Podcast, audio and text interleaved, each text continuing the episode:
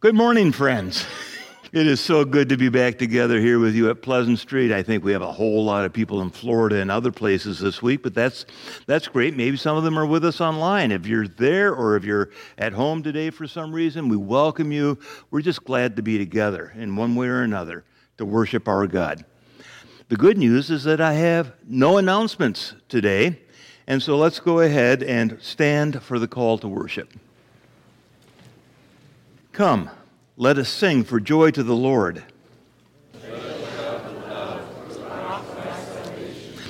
Let us come before him with thanksgiving, for the Lord is the great God, the great King above all gods.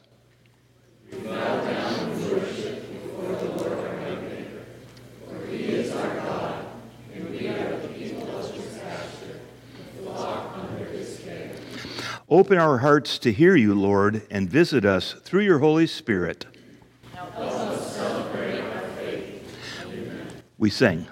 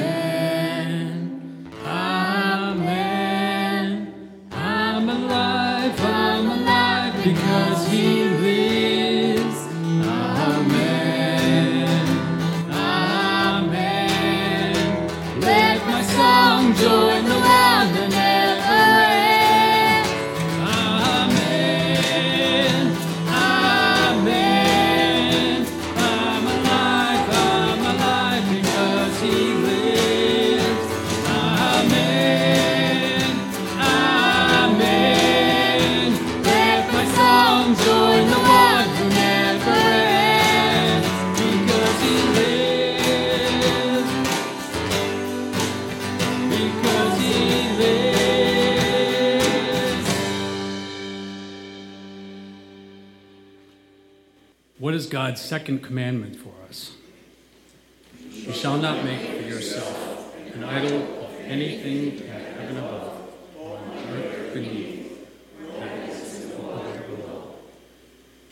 Obeying this command means that we should not make any image of God or worship God other than how God is revealed in His Word. Friends, God speaks and moves and saves, but we continually turn to idols that cannot. Lord God, we are prone to idolize. We look at that which is above us the corner office, the billboard, the leader and call them God, but they cannot speak. Lord God, we are prone to idolize. We look to that which is beside us, our social network, social change, possessions, and call them God, but they cannot move. Lord God, we are prone to idolize. We look at the work of our hands and call it God, but it cannot save us. Lord, you have made us creatures who worship something worthy. We confess to you that our obedience for. Take away our sins and make us in your image. Lord, hear our prayer. Amen. Brothers and sisters, receive the good news of the gospel. Hebrews reminds us of the great high priest, Jesus. Jesus is able to empathize with our weakness because he was tempted in all the ways that we are, but he did not sin. Because of Jesus' life of obedience and faithful sacrifice, we find God's mercy and grace when we need it. In Christ, we have redemption, the forgiveness of sins. He is the image of the invisible God, the firstborn over all creation.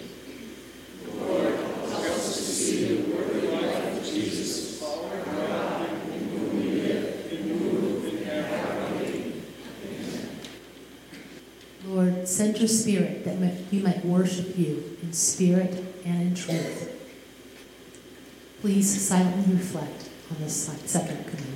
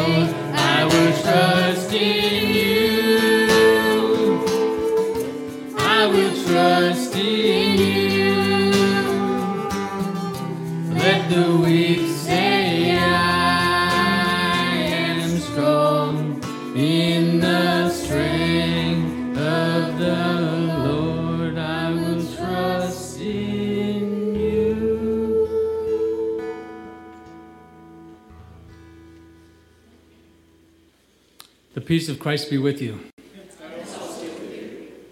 You may be seated. Shall all the Kids Street kids come forward? People of God, what is our prayer?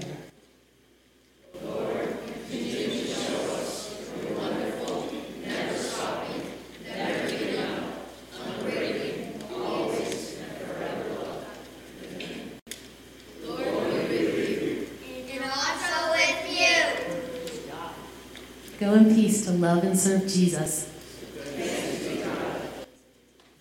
Good morning, everyone.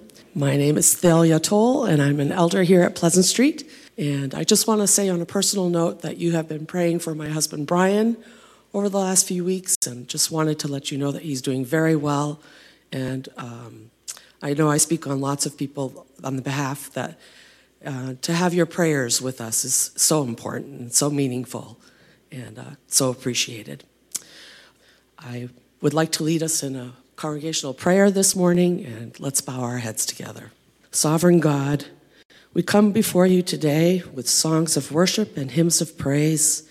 We thank you for a day of Sabbath where we can gather as your people, both in person and online. Thank you that we can come to you in prayer. As we walk through this time of Lent, help us to focus on your gift of salvation. May this time that is leading to Easter Sunday remind us of how much you love us. May it remind us of what you sacrificed for us through the death of your Son on a cross. May it remind us that through a risen Jesus, we became your people, your adopted sons and daughters. Lord, we pray for our world today. We pray for the war and conflict between Ukraine and Russia. Lord, we pray that peace will be restored to this area.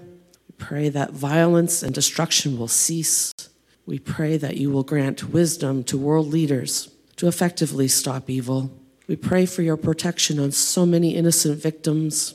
and for protection on families that are now separated and seeking refuge in other countries. And we pray for your church in Ukraine and in Russia. May they feel your presence, Lord. May they be a light even in the darkest of times.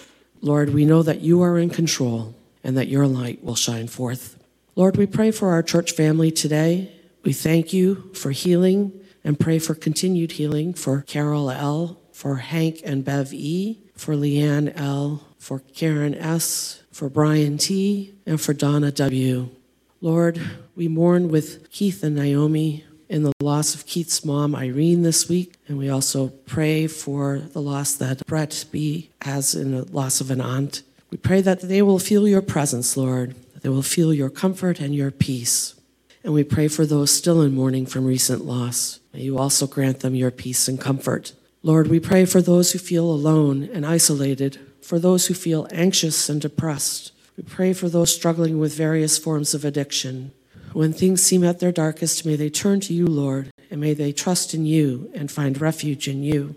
We thank you for the many ministries of our church and community and pray for your blessing on them, Lord. Today we have a second offering to support the Calvinist Cadet Corps. We thank you for the ministry they provide to boys in our church and community. Thank you for providing godly men to mentor them and share Christ's love with them. We lift up Pastor Matthew and his family before you today, Lord. We thank you for them as they are enjoying some time away on vacation and to be with family. We pray that they may be refreshed and restored, and we pray that you will grant them safety as they travel. We pray for traveling mercies for many families that are away this week with school being on vacation as well. Lord, we thank you that Pastor Bill is with us today. As we turn to your word and message this morning, we pray for a blessing on Pastor Bill. May you speak to us through his words. Open our hearts and our minds to what you want us to hear, and may we know you better through this message. We thank you for being our God. We thank you for claiming us as your own. You are our God who was, who is, and who is to come. We thank you for reigning in your kingdom today, and we look forward with great anticipation and joy to the kingdom that is to come. All this we pray through the precious name of Jesus. Amen. Good morning. The Lord be with you. Uh, this morning's reading is going to be from Matthew 6, starting at verse 19 in the New International Version. Let's begin. Do not store up for yourselves treasures on earth where moths and vermin destroy, and where thieves break in and steal, but store up for yourselves treasures in heaven where moths and vermin do not destroy, and where thieves do not break in and steal. For where your treasure is, there your heart will be also. The eye is the lamp of the body. If your eyes are healthy, your whole body will be full of light. But if your eyes are unhealthy, your whole body will be full of darkness. If then the light within you is darkness, how great is that darkness? No one can serve two masters. Either you will hate the one and love the other, or you will be devoted to the one and despise the other. You cannot serve both God and money. Therefore, I tell you, do not worry about your life what you will eat or drink, or about your body, what you will wear? Is not life more than food, and the body more than clothes? Look at the birds of the air. They do not reap or store away in barns, and yet your heavenly Father feeds them. Are you not much more valuable than they? Can any one of you, by worrying, add a single hour to your life? And why do you worry about clothes? See how the flowers of the field grow? They do not labor or spin, and yet I tell you that not even Solomon in all his splendor was dressed like one of these. If that is how God clothes the grass of the field, which is here today and tomorrow is thrown into the fire, will he not much more clothe you, you of little faith? So do not worry, saying, What shall we eat, or what shall we drink, or what shall we wear? For the pagans run after these things, and your heavenly Father knows that you need them. But seek first his kingdom and his righteousness, and all these things will be given to you as well. Therefore, do not worry about tomorrow, for tomorrow will worry about itself. Each day has enough trouble of its own. Brothers and sisters, this is the word of the Lord. I think most of you know me. My name is Bill Viss. I'm a member of the congregation, and I look forward to sharing uh, this lesson with you today. I have. Uh, I, I'm working my way through it. It's a series. I don't know if we're going to. I'll use all of them, or if they'll even invite me back that often. I have seven in the series called "If Only." If only I could change something that is damaging me, is damaging my life, is damaging my relationships. If only I could live the way that God calls me to live in the Bible. The first one was if only I could genuinely forgive people. And for those who were here, you'll remember I likened nursing a grudge and just, you know, enjoying being angry like drinking poison and expecting it to kill the other person. It doesn't work that way. The only person we damage when we refuse to forgive is ultimately ourselves and our relationships and our health. And then the, um, and suddenly I'm blanking. um, uh, what was the last one? That's embarrassing. Uh, you think you're the only ones who don't remember my sermons the next week? uh, doesn't matter. Um, today we're going to talk about, it'll come back to me about three minutes from now. Uh, if, only, if only I could stop worrying. And each of these messages kind of has the, the same three piece well, I know what the last one was. I told you come to me. If only I could control my thoughts. And I, I talked about that stinking thinking where we, we, we meander down paths and we see everything negative and we, we moan about everything. And, and I talked about how we need to build in a godly redirect switch. Like on the internet, I type in B of, B of A and I get Bank of America. It redirects to a different site. When we find ourselves thinking negatively, we just do what God says, you know, whatever is good and pure and, and trustworthy and so forth, think about such things and just make it a habit to switch gears.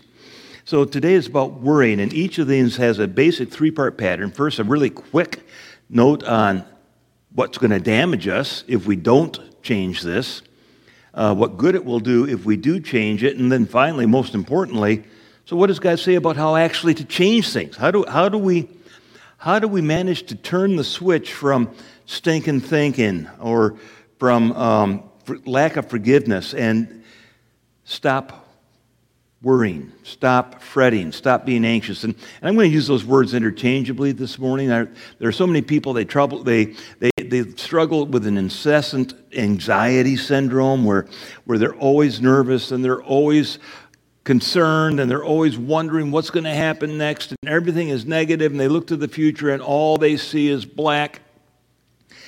Call it fretting or worrying or anxiety. It's that syndrome whereby no joy comes in our lives. And, and the problems you get when you allow worry and anxiety to, to rule your life and control your, your mind, first of all, you'll get health problems. The Old English word for worry is a word that meant to choke, and there was a choking quality about, about worry. It, know, well known, I mean, the studies are clear. If you're always anxious and worried and wondering what's going to happen next, it raises your blood pressure, it causes ulcers, it, it shortens your life. Uh, it's one of the bad things that happens if we don't figure out how to control this.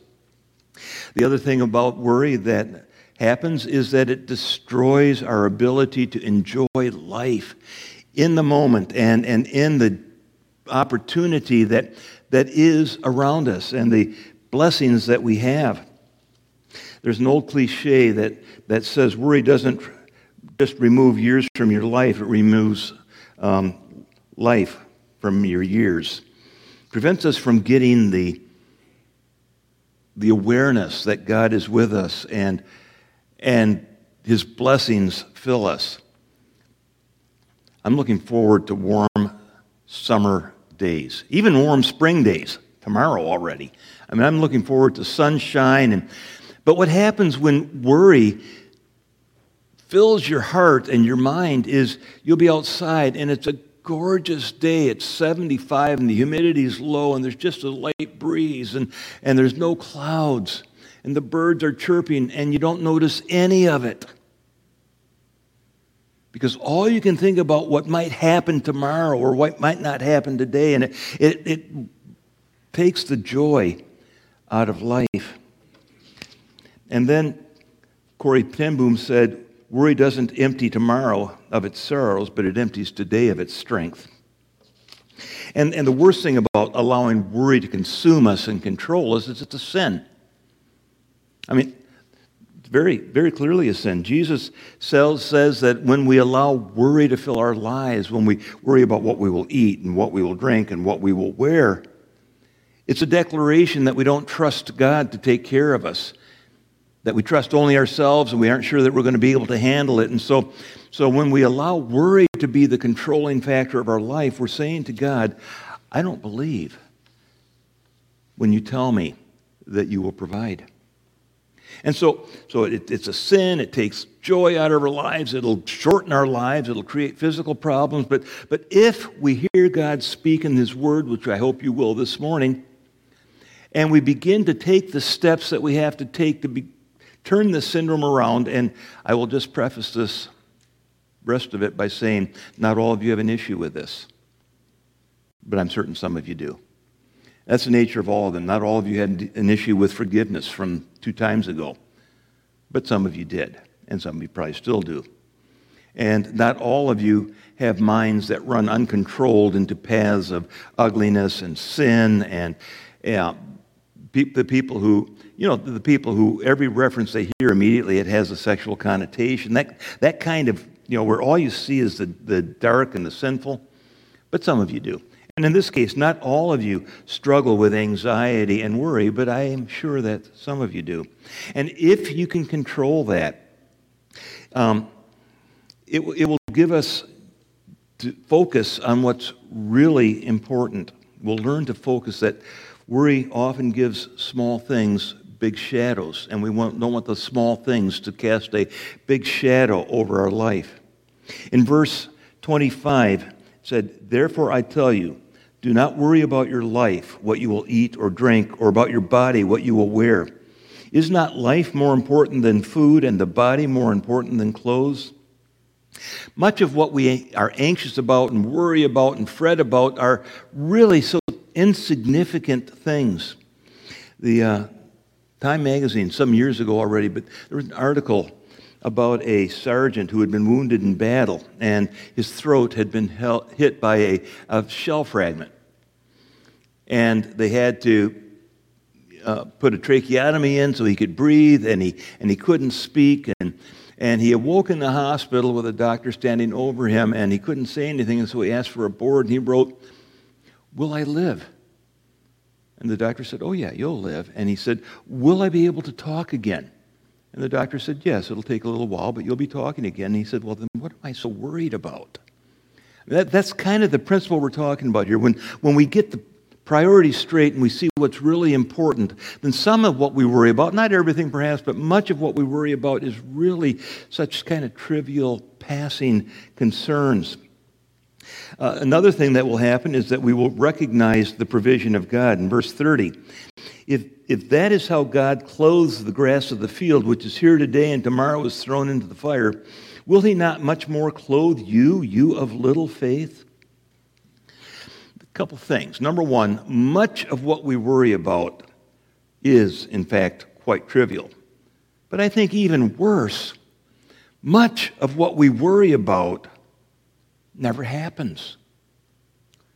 And I mentioned it in the little blurb that we put in the bulletin, but I've been, I've been listening to people, I've been talking to people, I'm looking on social media, and, and I will tell you that there are many, many people in this country and in this world right now who are just anxious, just wrapped tight, just worried that Putin's going to drop the big one and we're going to go nuclear. Well, ask you two things. Number one, how likely is that to happen? And the answer is possible. Yeah, certainly possible. Likely, Probably not. But number two, how likely is it that you're worrying about is going to change anything one way or the other? What is the chance that you spend all of your time thinking about, oh, what happens and oh, what am I going to do? Well, I remember when I was in elementary school back in the 50s, and that shows how old I am, but back in the 50s and early 60s, we would do drills where the alarm would go off and we'd all duck under our desks, like somehow that was going to protect us. What good did it do? I mean, uh, when, when, um, when we stop worrying about the stuff that isn't all that important, we stop fretting about the stuff that may not and likely is never going to happen, we can begin to see how God's provision is, in fact, present. Um,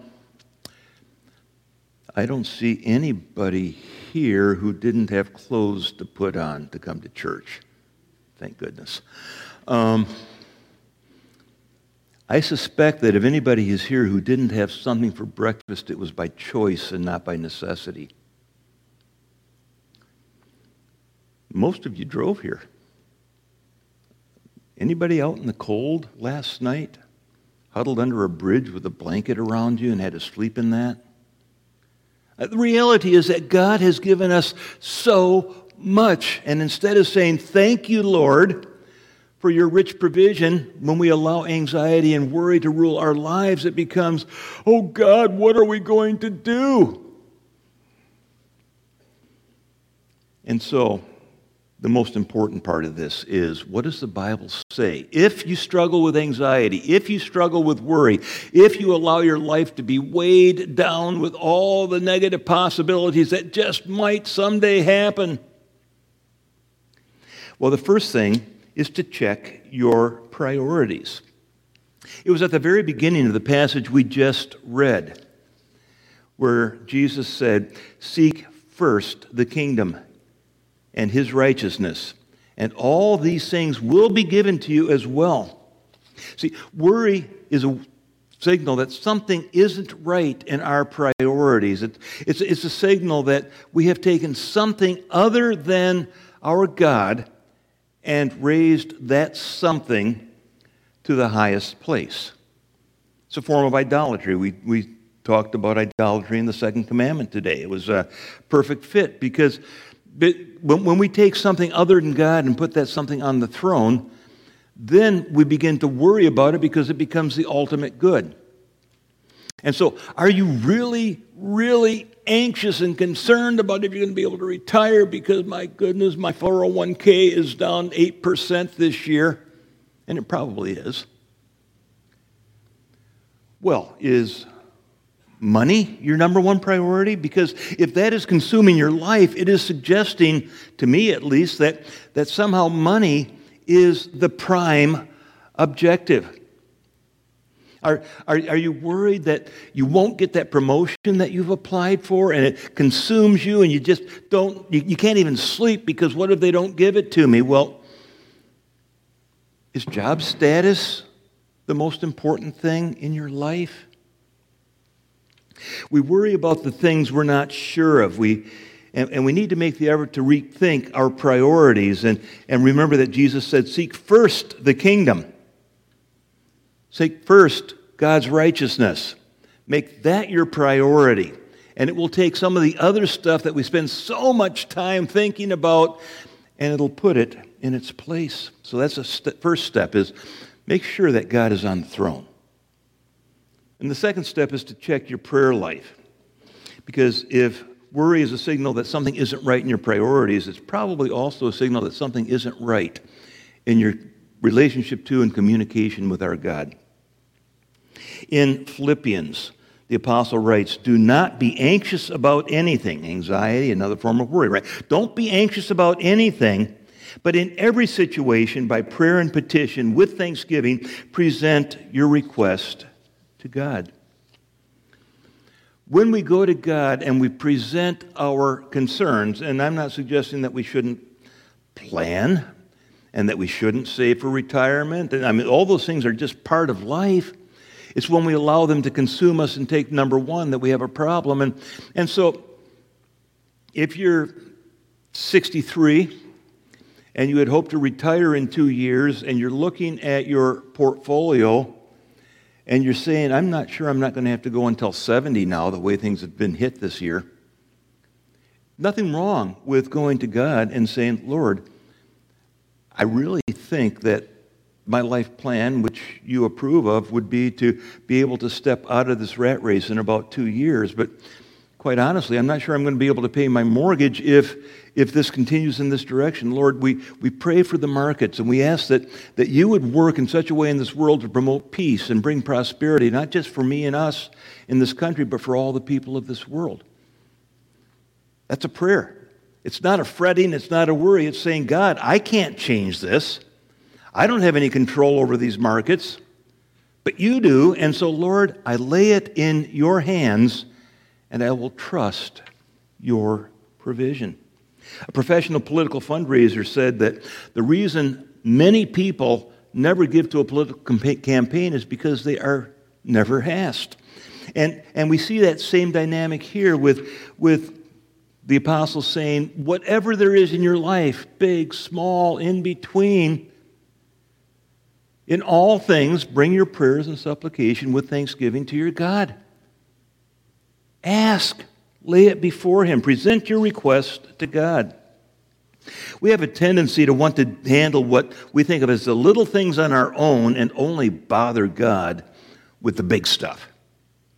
But there are a couple of problems with that kind of thinking that we don't want to bother God with the small the big stuff or we only want to bother God with the big stuff and we don't want to bother him with the small stuff. And the first is simply that it's all small stuff to him to begin with, right? It's what we call big stuff. He says, Really? And then, secondly, uh, if we don't let God help us through the day to day problems, why would we trust that He'll actually help us handle what we see as the big stuff? There are all kinds of reasons. Some people, some people would think it's always trivial to say, Lord, I've been driving around, not here in, here in Whitens, but let's say you're in the heart of Boston and you're on your way to a job interview that's pretty important to you, and, and you just can't find any place to put your car. Is it wrong to just quietly in your heart as you're driving saying, Lord, please give me a spot. I've only got 15 minutes to get to this interview? No, it's not wrong. Doesn't guarantee that a spot's going to open up. I just, you know, prayer is not a magic wand where you go abracadabra. But God is willing to take any request, and He will provide in His way. Jesus, or Peter said, I'm sorry, cast all your anxiety on Him because He cares for you. How do you deal with worry? Give it over to God. And so set your priorities. Make sure that God is on the throne and not your money or not your family or not your schooling or not your job. Lay it in God's lap and trust that He will help you handle it. But then the third is also important, and that is check your practices. Check how you live, check what you're doing about it. Ask yourself, Dale Carnegie said, three things when you have a problem. He said, ask yourself what the worst thing is that can happen. And prepare yourself in case it does. You know, you know, prepare for the worst, hope for the best. You've all heard something like that. But then he said there's an important third step if you've got an anxiety or worry problem. Don't just ask, what's the worst that might happen, and steel yourself in case it does. But he said, number three, calmly proceed to improve on that worst. And that third step is important.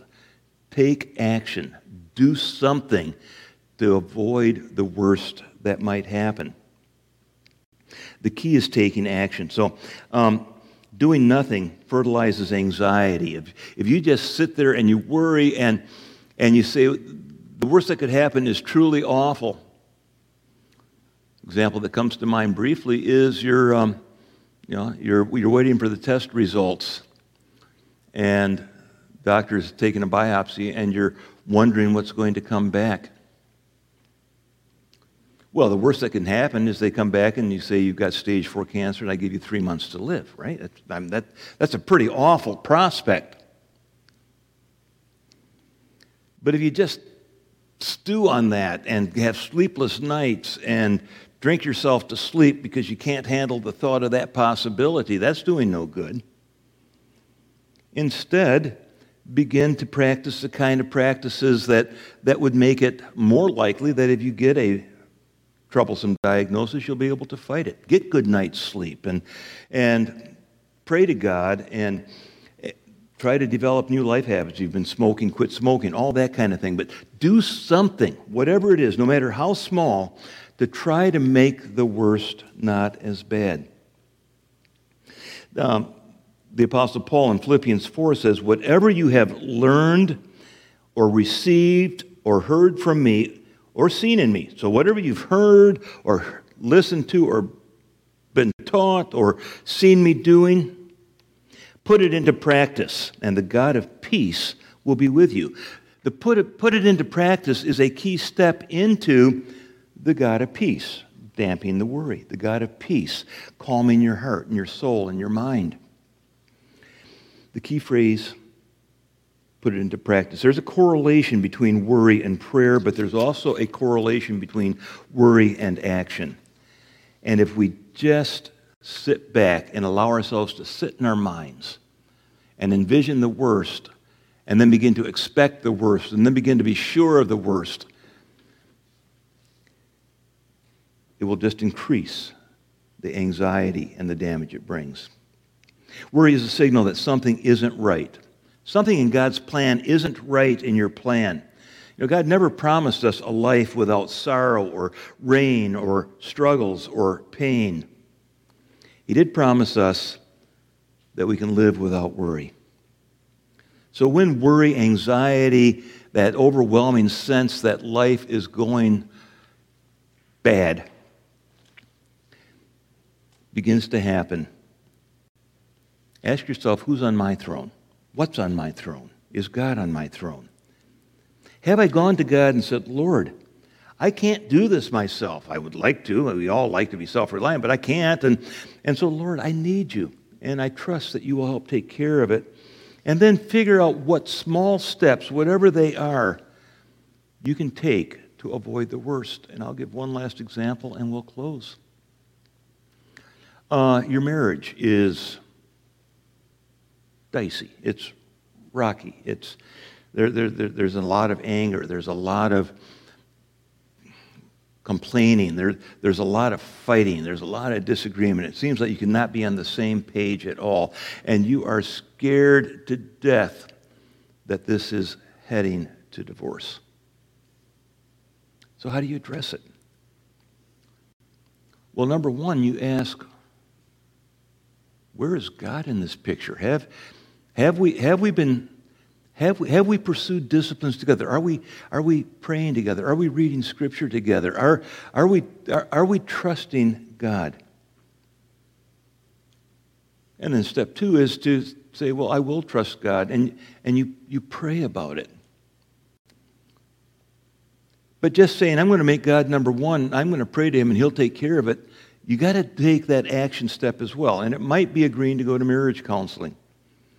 It might be sitting with the pastor and, and talking through if it's not, I mean, marriage, full disclosure, very, very few pastors, including me, were ever trained in critical care counseling. And so if your marriage is really shaky, the pastor may be someone you can ask to come in and pray with you, but you need a professional. And then you begin to take those steps. And and you say, well, what can I do? Well, maybe, maybe, I've, been, maybe I've been too critical of her. I've been too critical of him. I'm going to I'm to I'm to begin at least a little bit to control my tongue. And then you begin to take tiny steps. And what happens is as you allow God to work and you work with him, the opportunity to remend this marriage improves. The truth is that some of us hang on to worry, anxiety, like a dear and precious friend, in the same way some of us like to hang on to grudges. But when we hang on to grudges, when we hang on to stinking thinking, the, the negative thought, the, the, the, the looking at porn, the trusting in alcohol, whatever it is that's controlling our lives and our thoughts, when we allow worry to consume us, our relationship with God, our relationship with each other will be damaged. May God help us all. Shall we pray? Almighty God, there are definitely times that I worry about stupid stuff, little stuff, petty stuff. Most of us do. There are other times that we worry about really, really big stuff, dangerous stuff. But stuff that we can have no impact on. And our worry accomplishes nothing but damage.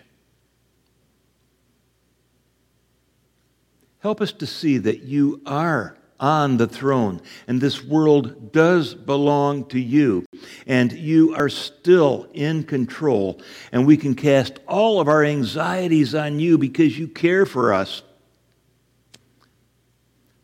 Help us to see that as we rest and trust in you, and we, we see you as the great God of this universe whom we adore and we worship,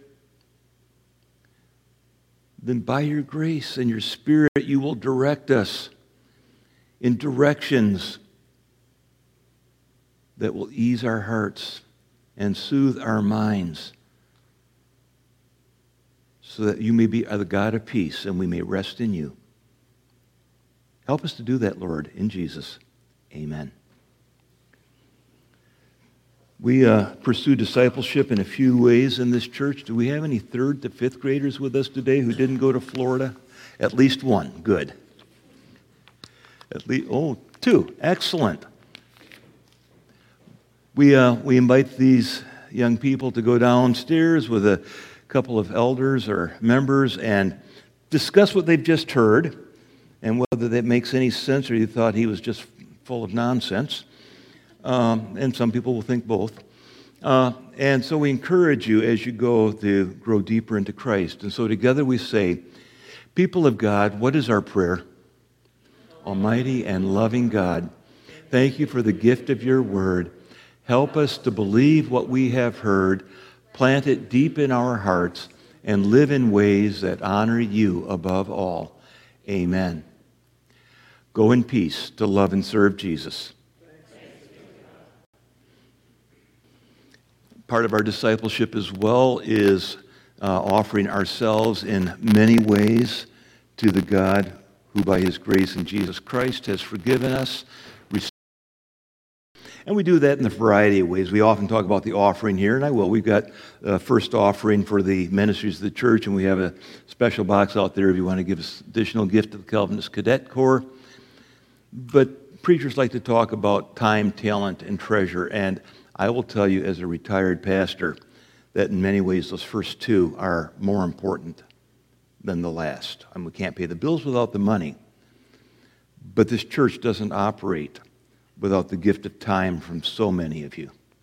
It just won't work. Uh, we have just two who went down for Echo now. They, they volunteer their time. We have musicians who will lead us in music in just a second again, and, and we can't do it without them. There are countless tasks.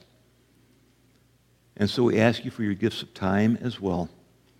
And on the talent part, well, if you ask me to teach a preschool, it's going to be a disaster. God's given us different gifts and different talents. And so we ask for your time, but we ask you to be discerning on how God has created you and shaped you. Because when you serve in those areas, it becomes a gift not just to everyone, but to yourself. The financial gifts can be given in the usual way in the box or by mail, dropping it off during the week using Unipay on the website. But we thank you for your gifts of time and talent as well as your treasure. Let's stand and sing.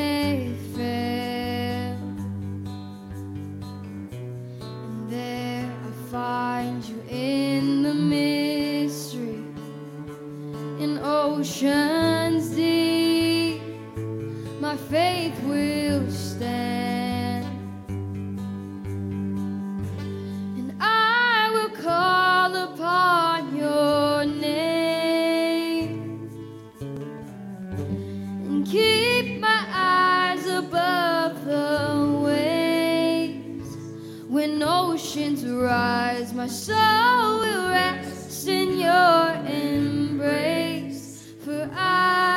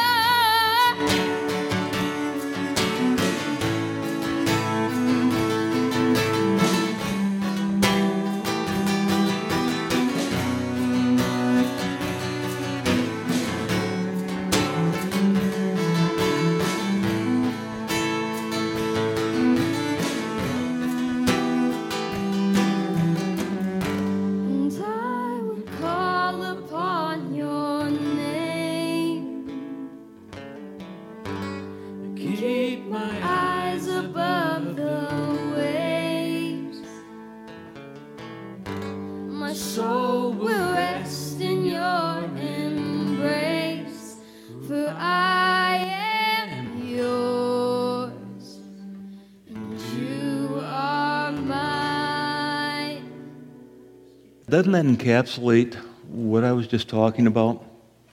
Rather than allowing worry to rule us, we say, Lord, I will call upon your name, and because of that, I'll keep my eyes above the waves, and I will rest in your embrace because we are ours. People of God, receive the parting blessing of our God. The Lord bless you and keep you. The Lord make his face shine upon you and be gracious to you the Lord turn his face toward you and give you his peace. Amen.